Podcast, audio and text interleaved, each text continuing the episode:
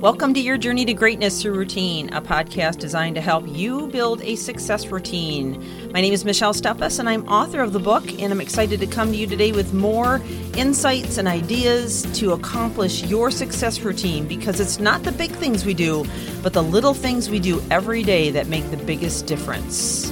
So let's get on with the podcast.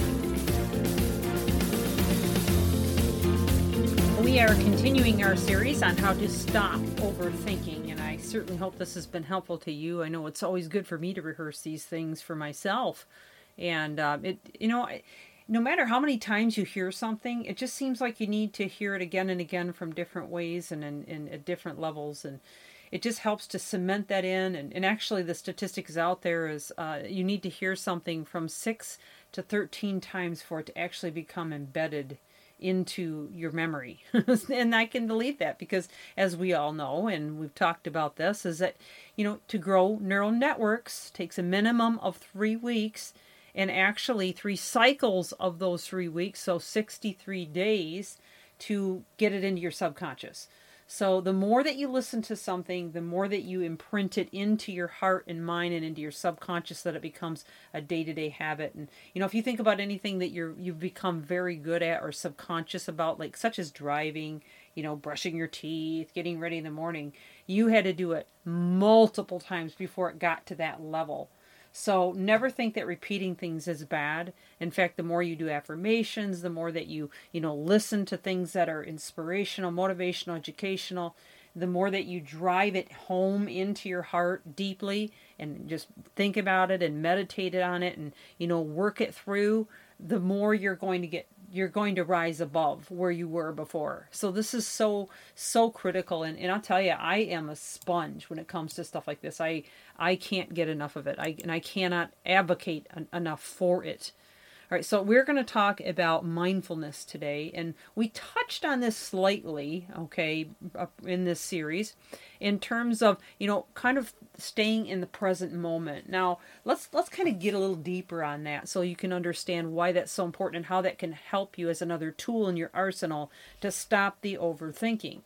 Now remember, overthinking is usually a result of just rehearsing or ruminating about the past and worrying about the future that hasn't even happened. And most of the time it's stuff that you know you're just surmising or visualizing that that are may not may or may not even happen. But the more you do it the more likely you are to draw it to you. So um, to prevent this you should practice mindfulness in your day-to-day life. Now this is not kind of something uh, you know freaky when you hear mindfulness you know people probably oh what's that? You know hold on a second. Let's listen up so, mindfulness is about totally being aware of the present moment and therefore taking your thoughts away from worrying about the past or the future.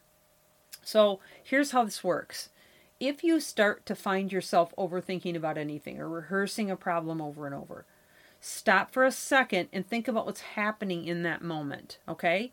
If you're eating, don't just eat mindlessly, especially don't eat in front of the TV, don't eat in front of your cell phone, don't eat in front of, you know, your your computer if you can avoid it. Try to pay attention to what you're eating, how it tastes.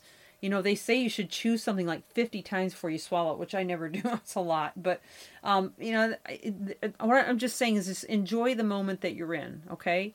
If you're driving down the road, you know, pay attention to the beautiful scenery you know, instead of allowing your mind go crazy in a million directions. If you're getting ready in the morning, you know, be intentional about steering your thoughts in the direction you want them to go. This is why I always recommend to my clients or to anyone that you should turn something on that's going to help direct your thoughts where you want them to go. So whether it's an audio book or, you know, something that, you know, a podcast or or or, or a um, you know, a, maybe a YouTube educational video on something, maybe leadership, whatever it is that you want to grow and expand in, or even something motivational, inspiring.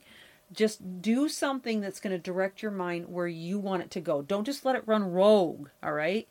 If you're in the shower, you can even focus on the water. You can feel the temperature and you know and enjoy the moment. Focus on the feeling of of you know of that warmth running over you. You know, um, if you're focusing fully on anything, it's going to engage all the five senses. Okay, that's the whole idea to that mindfulness. So listen, taste, smell, see, feel. take in the sights around you and enjoy and bask in it. Now, this is why devices have become absolutely um, oh devastating in so many lives because they steal away all of the mindfulness. They steal away all of the use of senses.